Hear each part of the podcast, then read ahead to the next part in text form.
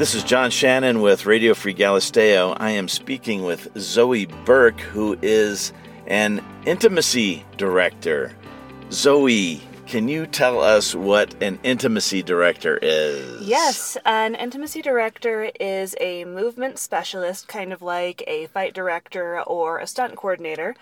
But instead of looking at fights or stunts, we look at moments of intimacy on stage and work with the actors to stage them in a way that is safe, that is repeatable, and that tells a dynamic story that reads well from anywhere in the theater. You're currently involved in a production uh, by the Santa Fe Classic Theater Group. What are you doing for them with regard to this? So, in Santa Fe Classic Theater's production of As You Like It, I have been doing exercises with actors to help them learn how to establish and express boundaries, and then also helping them build a kind of chemistry that reads well on stage. So, commonly in theater in the old times, you know, actors would be encouraged to go get a drink or even kind of go on dates to build chemistry, but here instead we look at what the physiological chemistry looks like, how it can be performed performed, so I've been teaching the actors how to do that. And then I've also been helping with some staging of intimacy. So finding those moments where, okay, maybe we want to kiss here, and maybe we want an embrace here, and helping the actors uh, come up with staging for that. So it's it's essentially elaborate choreography.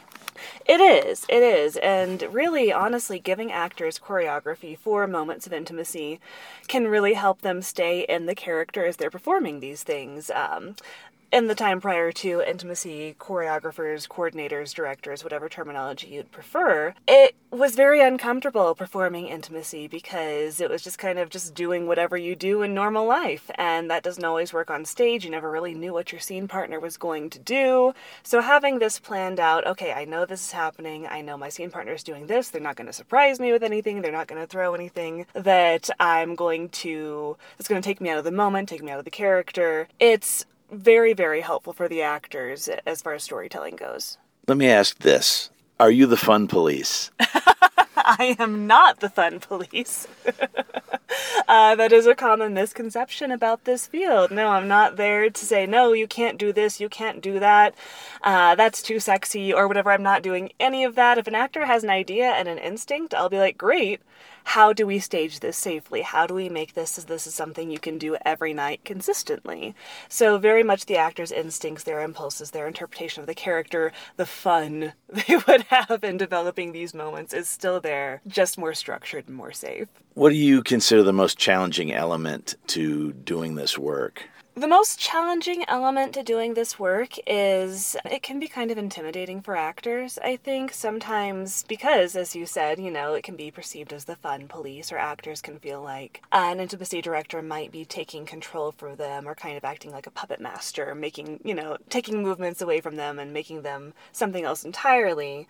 So, winning over actors, helping them see that this is something, this is a really helpful tool, this is something that can protect you, not something that's meant to stifle you, has been generally the biggest challenge since I've started doing this.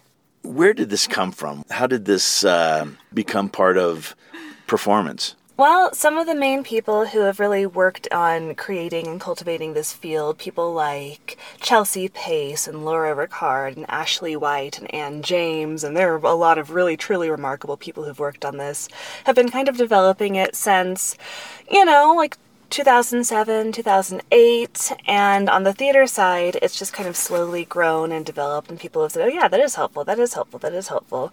It really became kind of more of the popular, more, um, people became more aware of it in popular culture around 2017 when the HBO series The Deuce had actors who threatened not to come back if there wasn't an intimacy coordinator or somebody there to act as a liaison, because of course that show is about sex work in the 60s and 70s, so you can see how it'd be pretty dangerous for actors potentially. So, a woman named Alicia Rodis came in and served as HBO's first intimacy coordinator and then it just kind of took off. HBO requires intimacy coordinators on all sets. Netflix is heading that way as well. And of course, you've got intimacy coordinators then like Lizzy Talbot, who is responsible for the wonderful work on shows like The Witcher and Bridgerton. Hmm.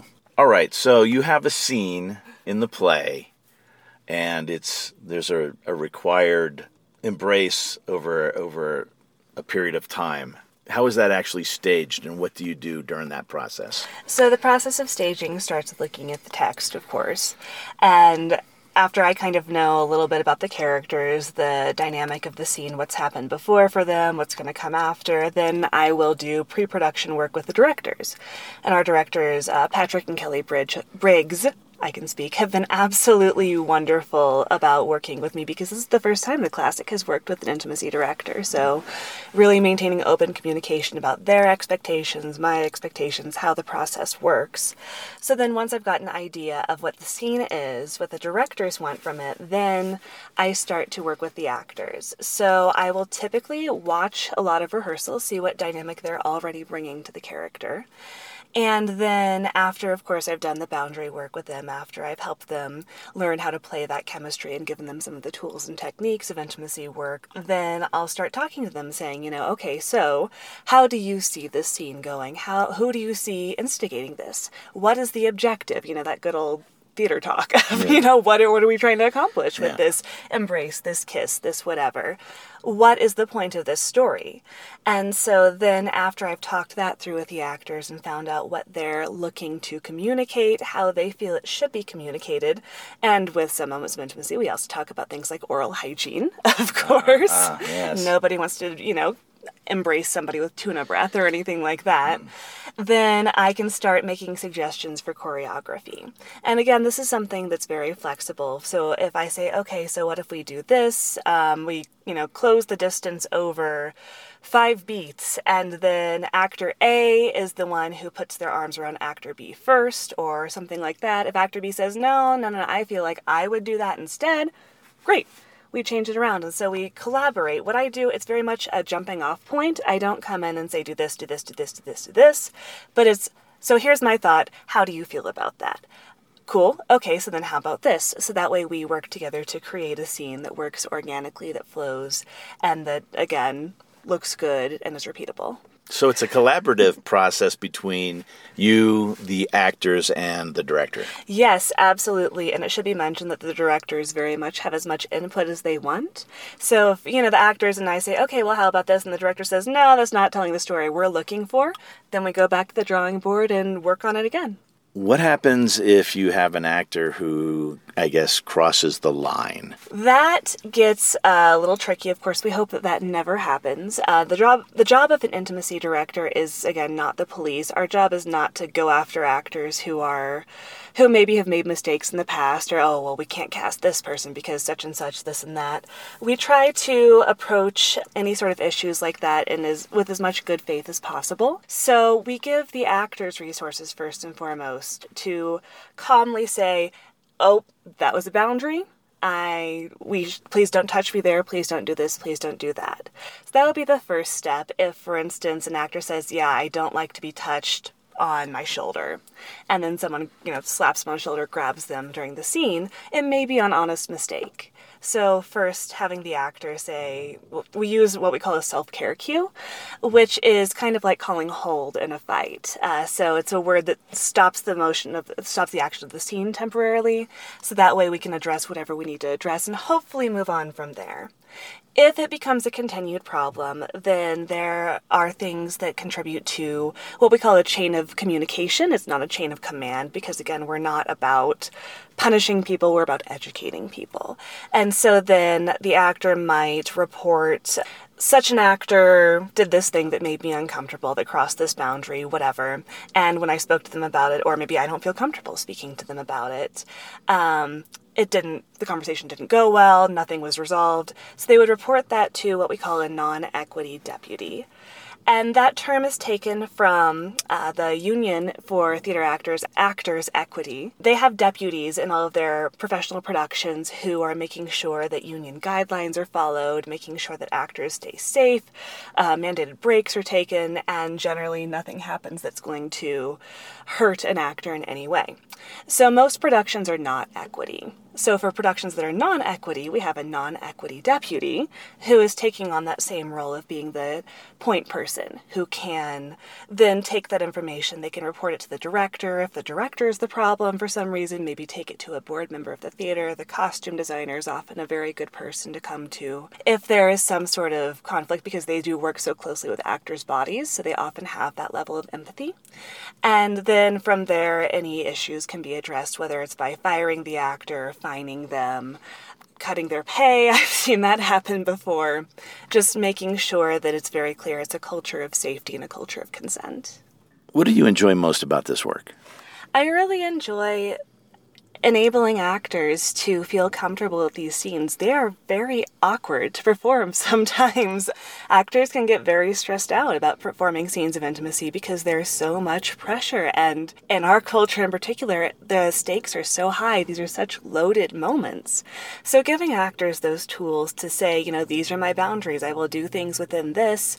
Yes, I would like to do this. No, I would not like to do that. Helping the actors feel heard, helping them feel understood, and then watching how work grows based on that comfort level is really rewarding. How did you learn to become an intimacy director? Uh, that's a great question. I Started training actually in person pre pandemic. I was the intimacy captain for a wonderful intimacy director named Sean Boyd. He's based out of Albuquerque. He came and worked with the International Shakespeare Center, which is also here in Santa Fe, on productions of Measure for Measure and Henry IV, Part 1. He initially came in because Measure for Measure has a moment of intimate violence, and so the directors wanted him to stage that. Then he just took on all of the moments of intimacy, and because I was involved in several of those, he asked me to be his intimacy captain, which serves the same function as a fight captain, so making sure that the moments of intimacy go well, nobody gets hurt, the choreography doesn't get messed up, and making sure actors are respecting each other's boundaries as necessary and I absolutely fell in love. I got hooked. And so then I started doing some training classes through theatrical intimacy education, intimacy directors and coordinators. I am not of the global majority, but I've also taken classes from a wonderful group called Intimacy Coordinators of Color. Uh, this field is often very white and female, and so trying to get more equitable representation is something that we're really concerned with. And then the pandemic happened. Oh, yes. and so actually, it was kind of a good thing for training in this field because so much before was okay, so the training is in New York City. So you have to pay for your flight, pay for your hotel room, pay for the class, food, whatever. It was very cost prohibitive everything moved online and it became much more accessible. So I've been able to take classes from uh, intimacy coordinators based in the UK. I'm also involved in a wonderful program called Heartland Intimacy Design, where the uh, woman who runs that, Kate Bissell, she's fantastic, will teach a section of curriculum to me and then say, okay, so here's the activity to do with actors. So work on actors with establishing boundaries, work on actors with uh, developing choreography, work on actors with negotiating how a kiss would go, things like that. I film my work, I send it in to her, she gives feedback, and so it's very helpful because as wonderful as a lot of the online training is, there's not a lot of immediate application. So that way I'm still getting that hands-on, so to speak, work with actors uh, that's giving me the training that I need to then take this into an actual rehearsal room.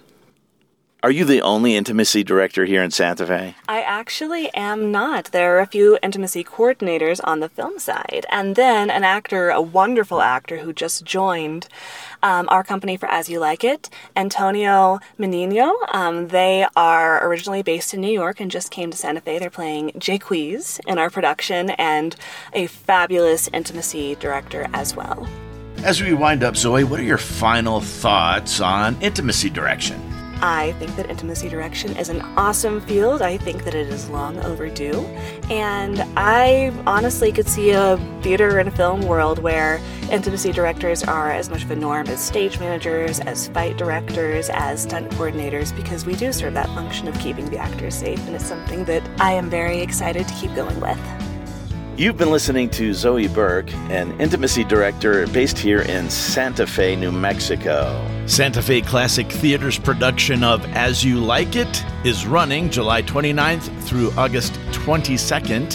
You can find tickets for the performance at www.santafeclassictheater.org. For Radio Free Galisteo, I'm John Shannon.